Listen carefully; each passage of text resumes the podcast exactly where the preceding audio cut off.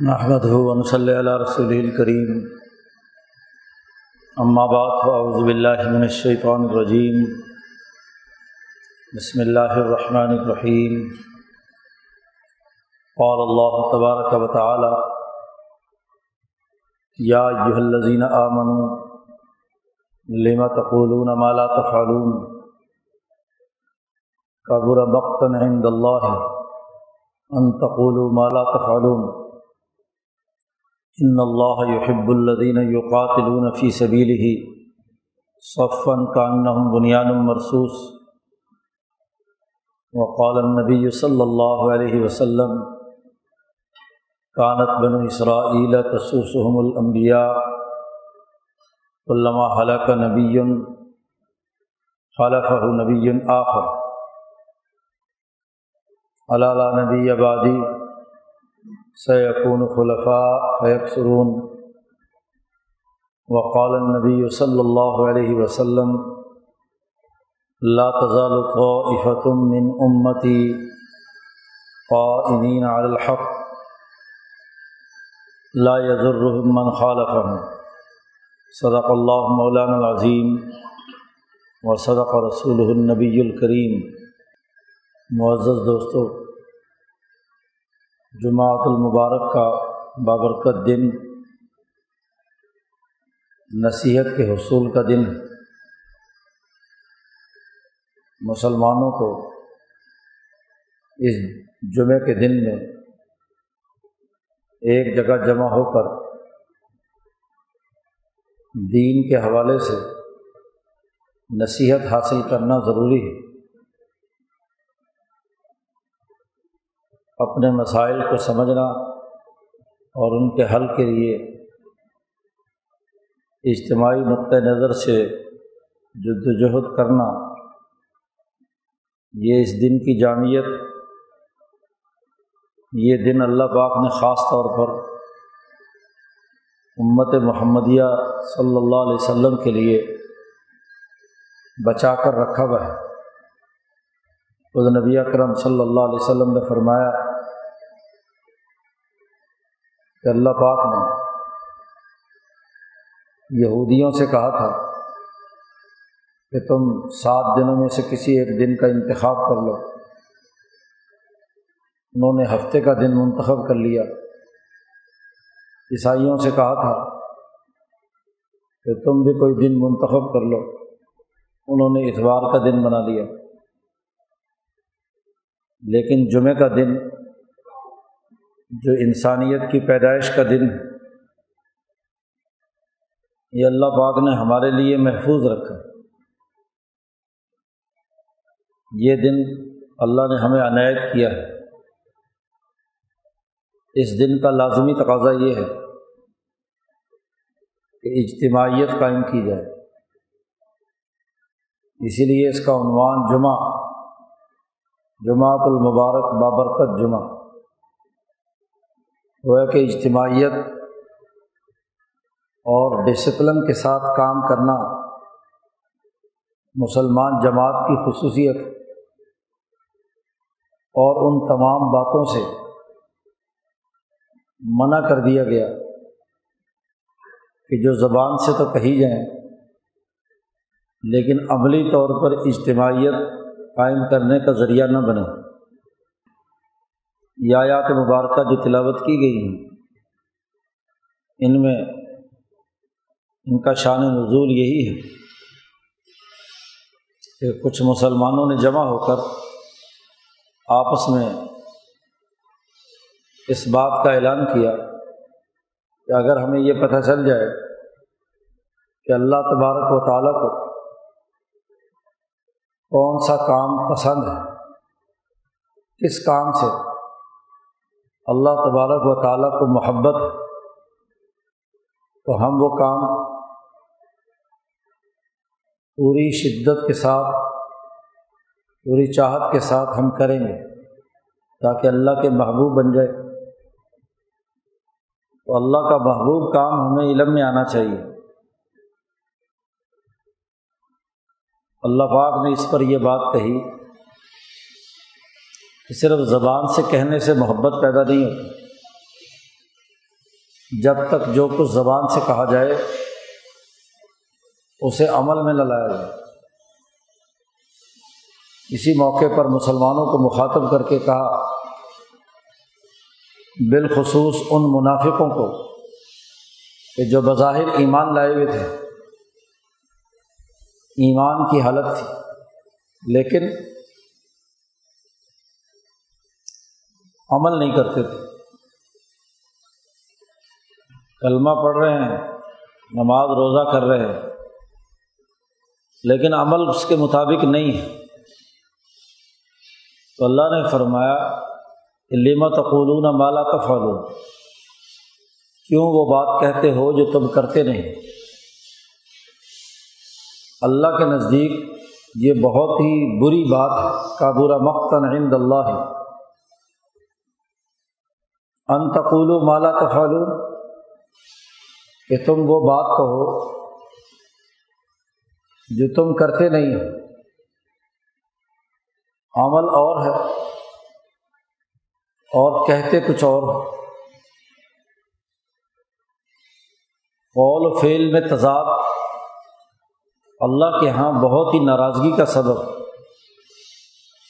جتنی اقوام پر بھی عذاب الہی آیا ہے اس کا سبب یہی ہے کہ وہ انسانوں کے سامنے ایک بات کہتے ہیں، عمل اس کے خلاف کرتے ہیں۔ دنیا بھر کی تمام حکومتیں اسی لیے قائم کی جاتی ہیں کہ وہ انسانی مسائل حل کریں۔ ورنہ تو دیکھیے کہ انسانوں کا انسانوں پر حکمران ہونا عقلی طور پر کوئی معنی نہیں رکھتا۔ کہ اپنے جیسا انسان انسان کا حکمران ہو، اسے حکم دے کہ یہ کرو اور یہ نہ کرو۔ یہ حکومت دی ہی اس لیے جاتی ہے کہ جس کے ذریعے سے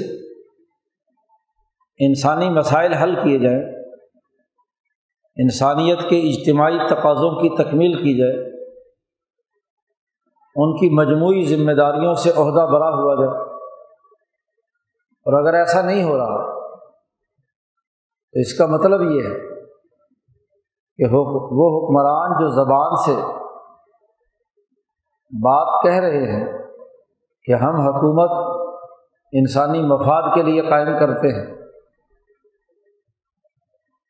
تو اس پر عمل نہیں کر رہے، تو ان کے قول و فعل میں تضاد قوم آگ قوم ثبوت قوم نور جتنی بھی اقوام کا اللہ پاک نے تذکرہ کیا ہے، یہ وہی ہے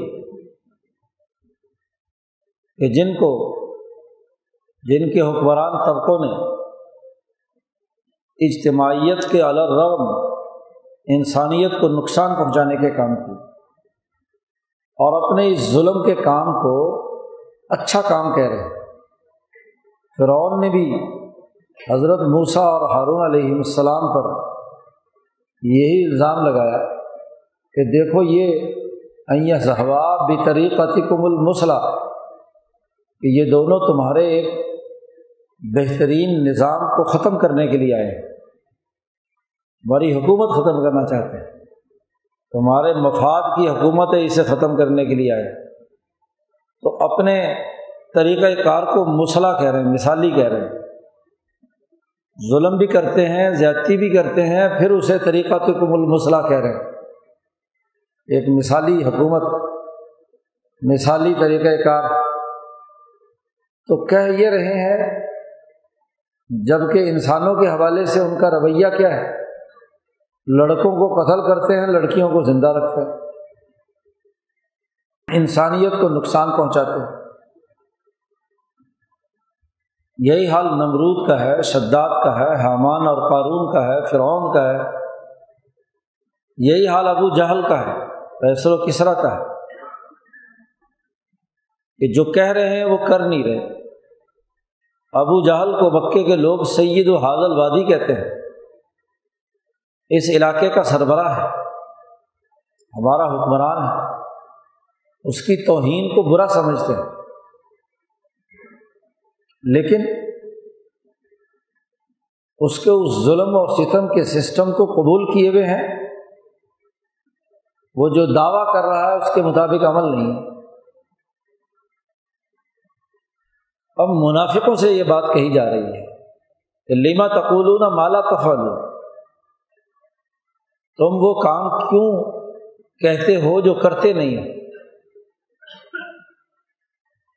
باقی رہی بات کہ تم یہ چاہتے ہو کہ اللہ کا محبوب ترین کام اس کا ہمیں پتہ چل جائے تو ہم اس پر عمل کریں گے۔ تو اللہ نے کہا، لو، میں اپنا محبوب ترین کام میں تمہیں بتا دیتا ہوں۔ اور میں ان اللہ یحب الدین یوقاتلون فی سبیلی اللہ تعالیٰ محبت کرتا ہے ان لوگوں سے جو اللہ کے راستے میں پتال کرتے ہیں، دین کے غلبے کے لیے کام کرتے ہیں۔ صفن کاننا ہوں بنیان مرسوس ایسی صف بندی کے ساتھ کہ گویا کہ وہ ایک سیسا پلائی ہوئی دیوار ہے۔ جماعت کی اجتماعی طاقت کو اللہ پاک نے اپنی محبت کا مرکز قرار دیا۔ اللہ اس جماعت کو پسند کرتا ہے جو پوری تگودو کے ساتھ اپنی اجتماعیت، اپنا نظم و نسق، اپنی تنظیم قائم کرتے ہیں۔ ایسی صف بندی کرتے ہیں کہ جس میں کوئی رکھنا اندازی نہیں ہوتی۔ وہ سیسا پلائی ہوئی دیوار کی طرح منظم ہے، ایک جان ہے۔ پتھر بکھرے ہوئے ہوتے ہیں۔ پتھروں سے دیوار تعمیر کی جائے۔ تو اکیلا اکیلا پتھر کوئی طاقت نہیں رکھتا۔ لیکن دیوار بنا کر بجائے گارے مٹی کے سیسا پگھلا کر ان پتھروں پہ انڈیل دیا جائے تو وہ سب پتھر ایک جان ہو جاتے ہیں۔ ان کی انفرادیت ختم ہو جاتی ہے۔ اگر گارے سے، مٹی سے، کسی اور چیز سے اگر جوڑ بھی دیا جائے، تو بہت سے راستے ہیں اس کو پتھروں کو توڑ کر علیحدہ کرنے کے۔ لیکن جہاں سیسا پگھلا ہوا ہو، اور وہ پتھروں کو جوڑ لگا دے، تو وہ دیوار توڑنا بہت مشکل ہے۔ وہ سب ایک جان ہو گیا۔ ایسی دیوار جس کے تمام پتھر، اس کی اینٹیں، اس کے اجزاء ایک جان ہو ایسی اجتماعیت کے ساتھ جو لوگ اللہ کے دین کے غلبے کے لیے کام کرتے ہیں، اللہ انہیں محبوب رکھتا ہے۔ اب لوگ محبت الہی کی تلاش میں رہتے ہیں۔ کوئی کہتا ہے، فلانا وظیفہ پڑھ لو، محبت پیدا ہو جائے گی۔ کوئی فلاں کام کرنے کو کہتا ہے کہ محبت کا ذریعہ ہے۔ پھر نہ صرف محبت بلکہ محبوب کو بھی اپنے قدموں میں لانے کے لیے وظیفے پڑھتے ہیں، وظیفے مانگتے ہیں۔ محبت اور وہ بھی ذات باری تعالیٰ کی، اسے حاصل کرنے کا ایک ہی نسخہ ہے۔ جماعت کا ہونا۔ جماعت کی اجتماعیت کا ہونا جماعت کے طور پر کام کرنا۔ اجتماعیت نہیں ہے تو محبت الہی حاصل نہیں ہو سکتی۔ یہ آیت مبارکہ واضح کر رہی ہے کہ فرد انفرادی طور پر بالخصوص جبکہ وہ ذاتی اور انفرادی مفاد پرستی کا شکار ہو، کبھی محبت الہی نہیں حاصل کر سکتے اجتماعیت، جماعت پیدا کرے اور اس کے ساتھ محبت کرے۔ اس کی بنیاد پر اپنی طاقت اور قوت بنائے تو اس سے محبت الہی پیدا ہوتی ہے۔ رسول اللہ صلی اللہ علیہ وسلم اللہ کو کیوں محبوب ہے؟ اس لیے کہ وہ تمام انسانوں سے بلا تفریح رنگ، نسل، مذہب، محبت رکھتے ہیں۔ رحمت للعالمین ہے۔ انسانیت کے لیے شفیق ہے۔ تو جو جتنا زیادہ اجتماعیت کہ تقاضوں کو پورا کرنے والا ہوگا، اتنا ہی محبت الہیہ کا مرکز اور منبع ہوگا۔ اس آیت مبارکہ نے یہ بات واضح کر دی کہ محبت الہیہ کے حصول کا راستہ جماعت صفن کاننا بنیاد مرسوس اجتماعیت کا قائم ہونا ہے، جماعت کا بننا ہے۔ اور جماعت اور اجتماعیت کے بغیر نہ کوئی حکومت قائم ہو سکتی ہے، نہ کوئی نظام بن سکتا ہے۔ آج ہمارے ذہنوں میں یہ بات ہے کہ اجتماعیت کے خلاف بھی، انفرادی طور پر بھی ہم نیک ہو جائیں تو محبت الہی بھی حاصل ہو جائے گی اور حکومت اور خلافت بھی حاصل ہو جائے گی۔ حالانکہ حضرت عمر فاروق رضی اللہ تعالیٰ عنہ کا یہ قول ہے خلفۂ راشدین کی یہ بات، بنیادی بات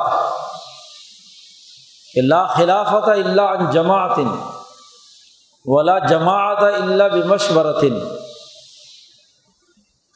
کہ خلافت بغیر جماعت کے نہیں ہو سکتی۔ خلافت بمانا حکومت۔ دنیا کی کوئی حکومت۔ جماعت اور پارٹی کے بغیر وجود میں نہیں آ سکتی۔ کوئی جماعت اور پارٹی کوئی ٹیم ہوگی۔ ایسی ٹیم جس کے بارے میں قرآن نے یہاں بیان کیا صفن کاننا ہوں بنیاد مرسوس یہ اجتماعیت ہو تو ایک طاقت اور قوت پیدا ہوتی ہے۔ اور جماعت کیسے بنتی ہے؟ اس کے بارے میں بھی فرما دیا کہ لا جماعت اللہ بھی مشورتن کہ جماعت بغیر مشاورت کے نہیں ہوتی۔ مشورہ نہیں ہے، آمریت ہے، مشاورتی نظام نہیں ہے۔ جمہور کی رائے نہیں ہے۔ اجتماعی طاقت اور قوت نہیں ہے۔ تو جماعت وجود میں نہیں آ سکتی۔ جماعتوں کے سربراہ اکیلے انفرادی طور پر جو چاہیں فیصلے کرتے پھرے۔ تو وہ جماعت نہیں ہے۔ وہ تو امریت۔ عمر فاروق جیسے جلیل القدر الاظم بہادر اور دلیر جرت بند حکمران کے سامنے۔ روایات میں آتا ہے کہ آپ کی مجلس مشاورت میں نوجوان، بڑے بوڑھے، تمام سمجھدار عقل مند قرآن حکیم کا فہم رکھنے والے ہر وقت موجود رہتے تھے۔ عمر فاروق سب سے کہتے تھے کہ دیکھو، مشورہ صرف بڑی عمر والوں کا حق نہیں ہے۔ خاص طور پر اپنی مجلس مشاورت میں فرماتے، مشورے کا تعلق عمر کے بڑے چھوٹے ہونے سے نہیں ہے۔ حدیث السن یعنی نوجوان، ان کو بھی پوری طاقت اور قوت کے ساتھ ضرورت اور ہمت کے ساتھ اس مجلس مشاورت میں اپنی رائے دینی چاہیے۔ تو نوجوانوں سے براہ راست رائے لیتے تھے۔ مشاورت کا ایک بہت بڑا عمل آج کل محض رسمی مشاورت اور وہ بھی کہ جی بڑے بڑے چار پانچ دس لیڈر جمع ہو جائیں اور وہ جو مشورہ کرے تو وہ مشورہ شمار ہوتا ہے۔ عمر فاروق کی مجلس مشاورت میں نوجوان بھی ہیں، بوڑھے بھی ہیں، چھوٹے بھی ہیں، بڑے بھی ہیں۔ اور ہر ایک کو اجازت تھی کہ اس مجلس میں بیٹھ کر پیش آمدہ مسئلے پر جو رائے دینا چاہے وہ کھل کر رائے دے۔ بالخصوص نوجوانوں سے رائے لیتے ہیں۔ تبھی مشورہ مکمل ہوتا ہے۔ تو مشاورت کا یہ عمل عمر فاروق رضی اللہ تعالیٰ عنہ کی خصوصیت ہے، جماعت تبھی بنے گی۔ جو مشورے میں شریک ہے، ان کی رائے سنی جائے، سمجھی جائے، تبھی جماعت قائم ہوتی ہے۔ جماعت کا ڈسپلن قائم رہنا بڑا ضروری ہے۔ تنظیمی طاقت کا ہونا ضروری ہے۔ اگر یہ تنظیمی طاقت نہیں ہے ایسی صف بندی نہیں جو بنیاد و مرسوس ہو۔ تو کبھی کامیابی نہیں ہو سکتی۔ اللہ کی محبت اسی پر آتی ہے اور اسی محبت الہیہ کی وجہ سے ہی اللہ نے اسی صورت میں نثر من اللہ و فتح القریب کا اعلان کیا ہے۔ بشیر المؤمنین۔ ان مومنین کے لیے جو ایسی جماعت بندی کر لیں، ان کے لیے اللہ کی طرف سے نصرت کا اعلان ہے اور قریبی زمانے میں فتح کے حصول کا اعلان ہے۔ یہ تبھی ہے جب جماعت بندی ہے۔ آج ذرا اس تناظر میں ہم اپنی سوسائٹی کا جائزہ لیں۔ یہ آیات منسوخ نہیں ہو گئی۔ آیات قائم ہے دو ڈھائی سو سال سے جب سے ہم غلام رہے ہیں، یہ اجتماعیت کا شعور، جماعت اور تنظیم کے ساتھ رہنے کا عمل، یہ ہماری سوسائٹی سے نکل گیا۔ مسلمان معاشروں میں اس کو کوئی اہمیت نہیں دی جاتی۔ انفرادیت جماعت بندی نہیں، صف بندی کا کوئی طریقۂ کار نہیں۔ اور جسے جماعت یا صف بندی کہتے ہیں ہمارے معاشروں میں وہ حقیقت میں جماعت نہیں ہوتی۔ ایک ایسا امبو ہوتا ہے افراد کا کہ جس کو ٹائٹل جماعت کا دے دیا گیا۔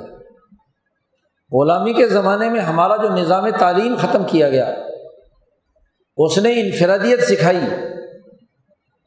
اجتماعیت کا کوئی تصور سامنے نہیں ہے۔ جدید تعلیمی ادارے ہوں یا قدیم دینی تعلیمی ادارے ہوں ان کا ایک ہی طریقہ کار ہے کہ جی تنظیم بنانا، جماعت قائم کرنا، یہ کوئی درست عمل نہیں ہے، بلکہ ایک مفتی صاحب بہت بڑے دینی مرکز کے ذمہ دار۔ وہ کہتے ہیں، عجیب بات ہے، علماء اور تنظیم یہ کیسے ہو سکتا ہے؟ مذہب کا، دین کا، تعلیم کا تنظیم سے کیا تعلق؟ جماعت سے کیا تعلق؟ ان کو تو اپنی انفرادی نیکی میں، اپنی عبادات میں، تعلیم و تعلم میں، اپنے بعض و نصیحت کے اندر مشغول رہنا چاہیے۔ اجتماعیت سے کیا تعلق؟ یہ غلامی کے ڈیڑھ دو سو سال کا اثر ہماری سوسائٹی پر ہے۔ قرآن تو کہتا ہے کہ اللہ کو محبت ہے تنظیم سے، ایسی صف بندی سے جو بنیاد و مرسوس نظم و ضبط کے ساتھ جو زندگی بسر کی جائے۔ اور ہمارے یہاں تصور پیدا ہو گیا کہ جماعت کی کوئی ضرورت نہیں۔ پھر جماعت بھی جو قائم کی جاتی ہے، تو نام کی جماعت ہوتی ہے۔ اس میں مشاورت نام کی کوئی چیز نہیں۔ اس میں اجتماعیت کے بجائے فرد واحد کی آمریت اور وہ جماعت ایک خاندان کی لمیٹڈ کمپنی قرار پاتی ہے کہ وہ ایک فرد کے گرد گھومتی ہے اور فرد کے نام سے ہی رجسٹرڈ ہوتی ہے۔ پاکستان کی ساری جماعتیں شروع سے۔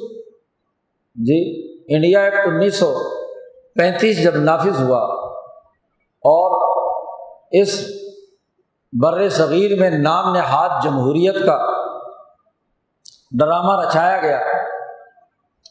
اقتدار کے اصل مراکز جو برطانوی سامراج اور اس کی تیار کی ہوئی سول اور عسکری بیوروکریسی کے قبضے میں تھے۔ حکومت ان کی، لیکن جمہوریت کا ایک ڈرامہ رچایا گیا انیس سو پینتیس کے انڈیا ایکٹ کے تحت۔ تو آپ دیکھیے کہ کون سی یہاں کوئی ایک مضبوط اور مستحکم جماعت تھی۔ حتیٰ کہ اس الیکشن میں مسلم لیگ بھی ناموں کی بنیاد پر انہوں نے الیکشن لڑا۔ ایک جنا لیگ تھی اور ایک لیاقت لیگ تھی۔ نواب زادہ لیاقت علی خان صاحب نے یو پی کا الیکشن جی جنا لیگ کے خلاف لڑا۔ مسلم لیگ جنا وہ باقی چھ پارٹیوں کے ساتھ شامل تھی اور ان کی الگ الگ جماعتیں جس میں جمیت علماء ہند بھی، جس میں ہاں جی شیعہ جو مسلم جماعت تھی وہ بھی، اور چھ جماعتیں کوئی مقامی وہاں کی جمع تھی۔ اور لیاقت علی خان صاحب نے اس کے مقابلے میں مسلم لیگ، لام کہہ لو آپ لیاقت نے الیکشن لڑا، نام کی بنیاد پر، فرد کی بنیاد پر۔ ایک مسلم لیگ جنا، اور اس سے پہلے ایک مسلم لیگ شفیع لیگ تھی۔ جین لیگ، شین لیگ، لام لیگ۔ پاکستان بننے کے بعد بھی کیا ہے؟ یہی سلسلہ چلتا رہا۔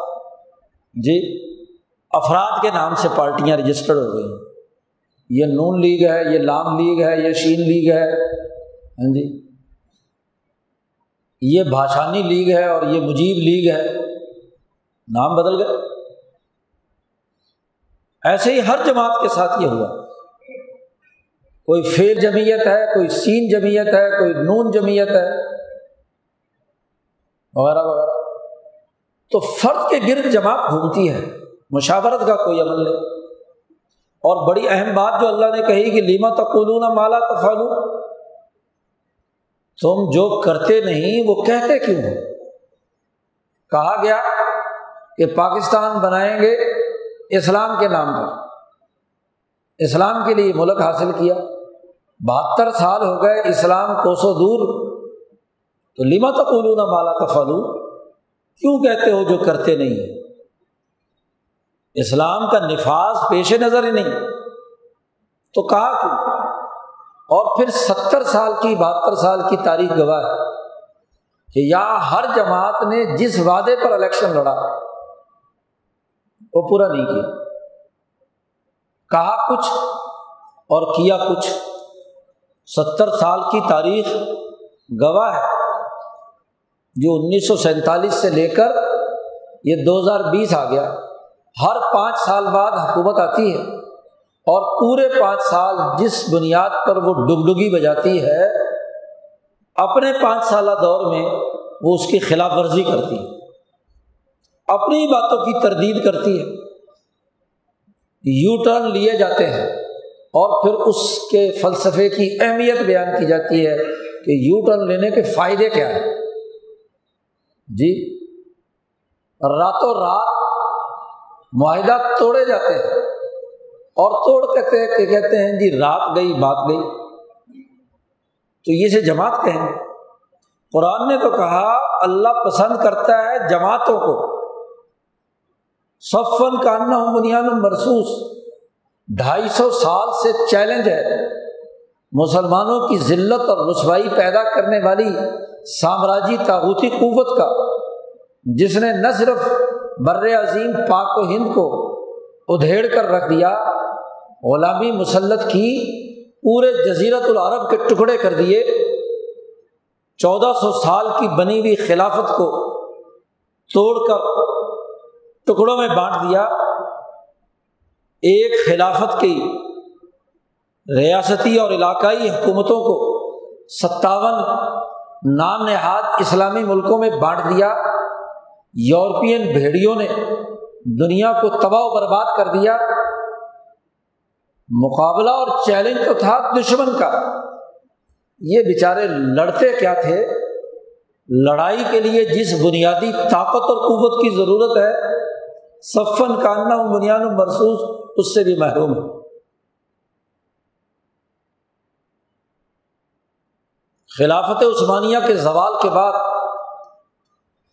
مولانا عبید اللہ سندھی جب حرم میں پہنچے جبکہ انہوں نے پورا ہندوستان، افغانستان، روس، وسطی ایشیائی، مسلم ریاستیں ترکی اور وہاں سے ہوتے ہوئے جب جزیرت العرب میں حجاز پہنچتے ہیں، تو تمام گویا کے قومی اور بین الاقوامی مسلمانوں کے مراکز سے گزر کر مکہ مکرمہ پہنچتے ہیں۔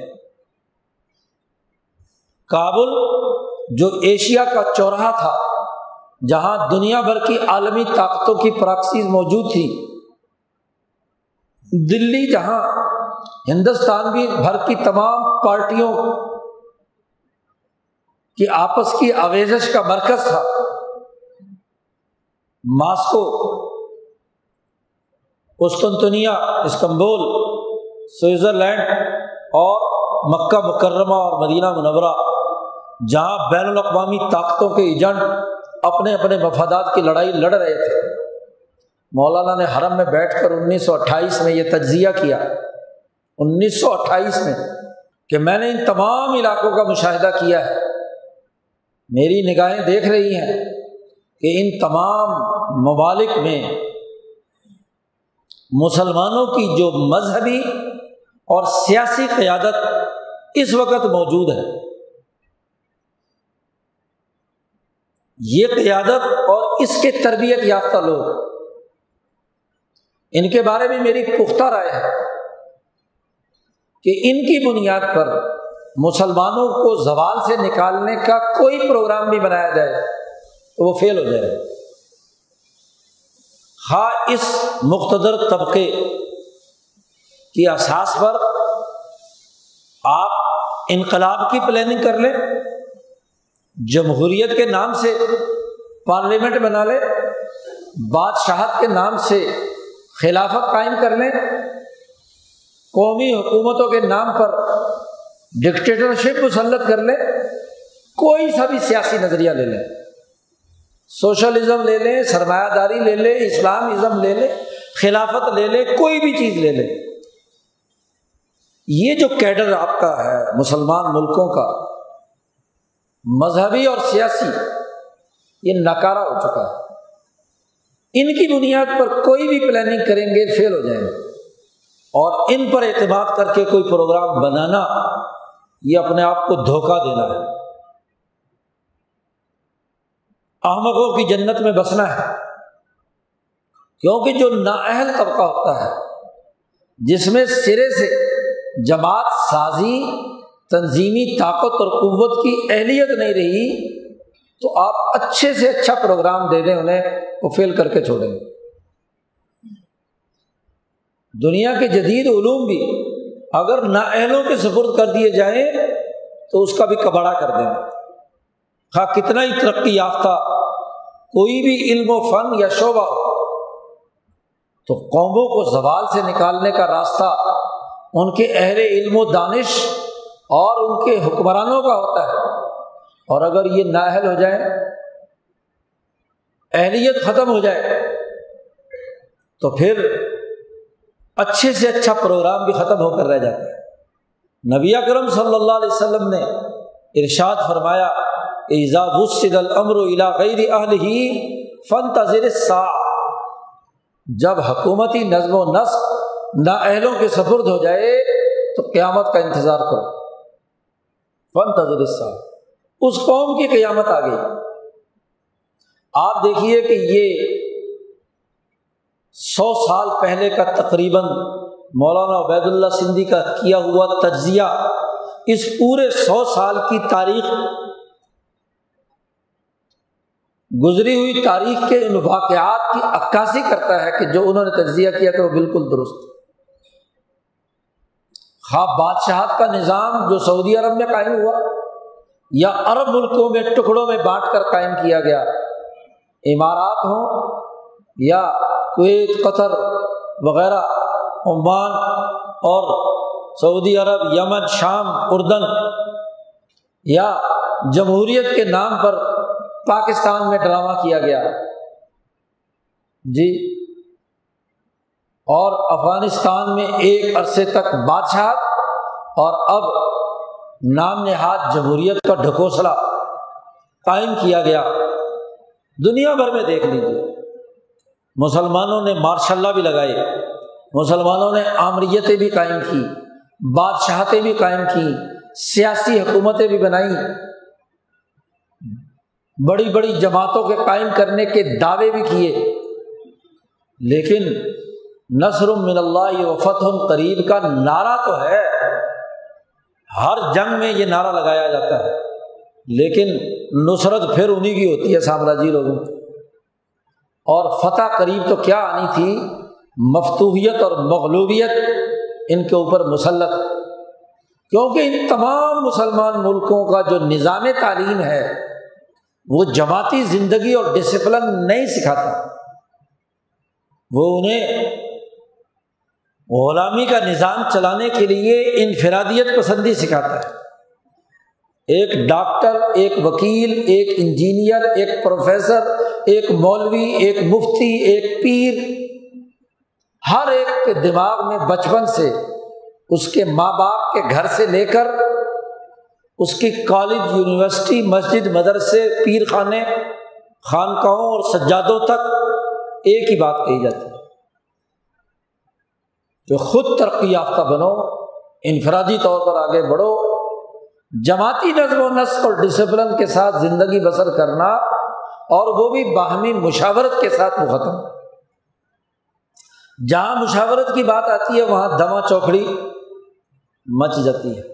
دنیا بھر کی جمہوریتوں میں، جمہوریت کا حسن ہی یہ ہوتا ہے کہ ایک تو وہ قومی جمہوری نظام میں قوم کے واقعی اور حقیقی نمائندے اور واقعی منتخب ہو کر پارلیمنٹ میں جاتے ہیں۔ اور پارلیمنٹ میں جا کر معاملات پارلیمنٹ کے فلور پر بیٹھ کر حل کرتے ہیں۔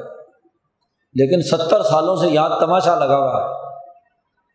پارلیمنٹ پر قبضہ کرنے کی جنگ۔ کبھی کوئی قبضہ کر لیتا ہے، کبھی کوئی۔ اور قبضہ کرانے والے قبضہ کرواتے ہیں اور قبضہ چھڑانے والوں کو ہاں جی پوچھ کرتے ہیں کہ قبضہ چھڑاؤ تاکہ کل کو تمہیں قبضہ دے دے اور پھر جو مشاورتی فورم ہے وہاں کوئی بات نہیں ہے۔ اس سے نکل کر گلی محلوں، سڑکوں، جلسوں، جلوس اور عوام سے کہا جاتا ہے کہ تم قربانی دو۔ تم لیڈر کے پیچھے کام کرو۔ اور سب سے بڑا المیہ یہ ہے کہ جو یہ قرآن کی آیت آٹھ سال تک پڑھتے ہیں۔ ترجمہ پڑھا، تفسیر پڑھی، حدیث پڑھی۔ آٹھ سال تک قرآن علوم جنہوں نے پڑھے، جن کو، جنہوں نے اپنا نام علماء رکھا ہوا ہے۔ اہل علم اپنے آپ کو کہتے ہیں، اسلام کے ٹھیکیدار اسلامی نظام کے نفاذ کے دعوے پاکستان بننے سے پہلے کے لگاتے آ رہے ہیں۔ کہ پاکستان اسلام کے لیے بنائیں گے اچھا جی بن گیا۔ اب پاکستان میں اسلامی نظام نافذ ہونا چاہیے۔ لیاقت علی خان کی چھٹی کراؤ۔ ہو گئی۔ اچھا جی اب غلام محمد آ گیا، اس کی چھٹی کراؤ۔ اسلام نافذ کرنا ہے ہم نے۔ اچھا جی وہ بھی چلا گیا۔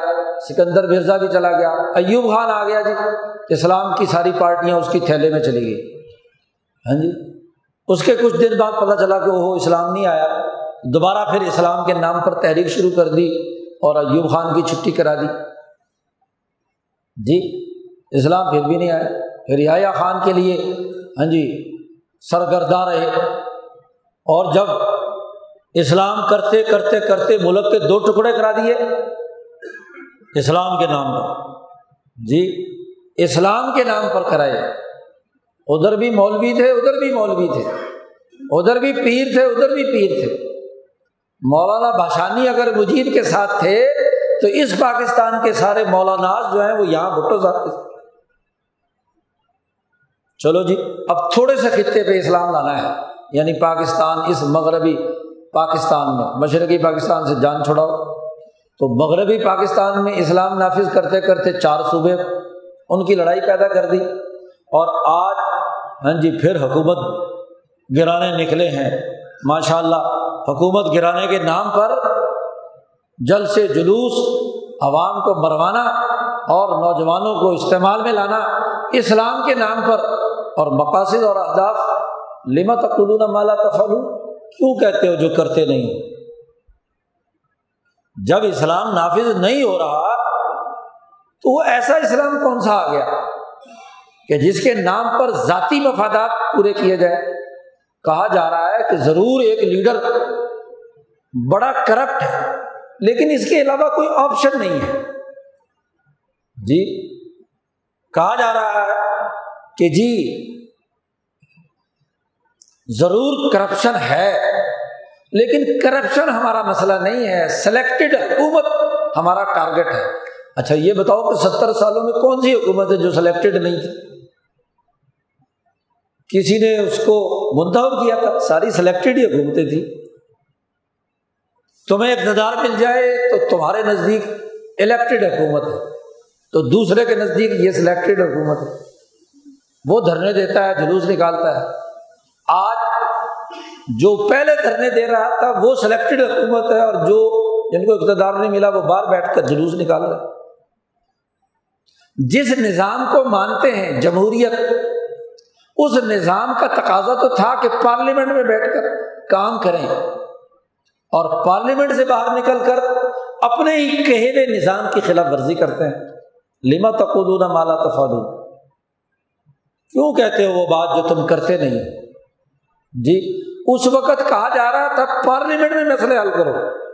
آج سے چار پانچ سال پہلے جب دھرنے اسلام آباد میں تھے، تو یہ ساری پارٹیاں بیٹھ کر وہاں اعلان کر رہی تھی کہ جی پارلیمنٹ میں آ کر بات کرو، یہ ڈی چوک میں کیوں کھڑے ہو؟ اور آج معاملہ الٹا ہے۔ وہ جو اس وقت ڈی چوک میں بیٹھے ہوئے تھے، وہ کہتے ہیں، پارلیمنٹ میں آ کر بات کرو۔ اور یہ کہتے ہیں کہ نہیں جی ہم نے تو بات کرنی ہے ڈی چوک میں۔ کیا تماشا ہے؟